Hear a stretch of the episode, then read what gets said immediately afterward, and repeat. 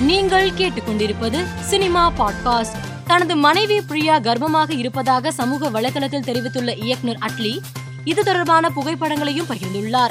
இவருக்கு திரைப்பிரபலங்கள் ரசிகர்கள் என பலரும் வாழ்த்து தெரிவித்து வருகின்றனர். Avatar two the way of water திரைப்படம் ரசிகர்கள் மத்தியில் நல்ல வரவேற்பை பெற்று வருகிறது.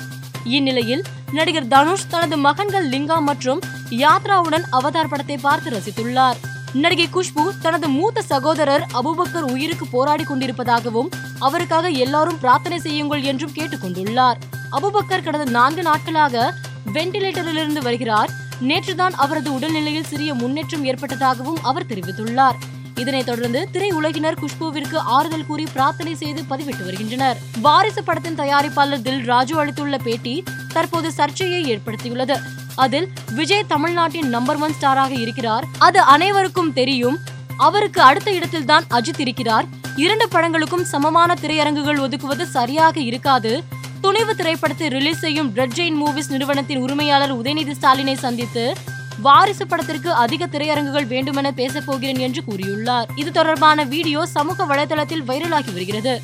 வலைத்தளங்களில் தனக்கு எதிராக அவதூறு பரவுவதால் கோபம் அடைந்துள்ள நடிகை பாவனா இது குறித்து சமீபத்தில் பேட்டியளித்தார் இணையதளங்களில் எனக்கு எதிராக அவதூறுகள் பரவி வருகின்றன. வலைத்தளம் மூலம் மற்றவர்களை மிரட்டுவது களங்கம் ஏற்படுத்துவது சிலரின் வேலையாகிவிட்டது. பணம் கொடுத்து ஆட்களை பணியமர்த்தியும் இதை செய்ய வைக்கிறார்கள்.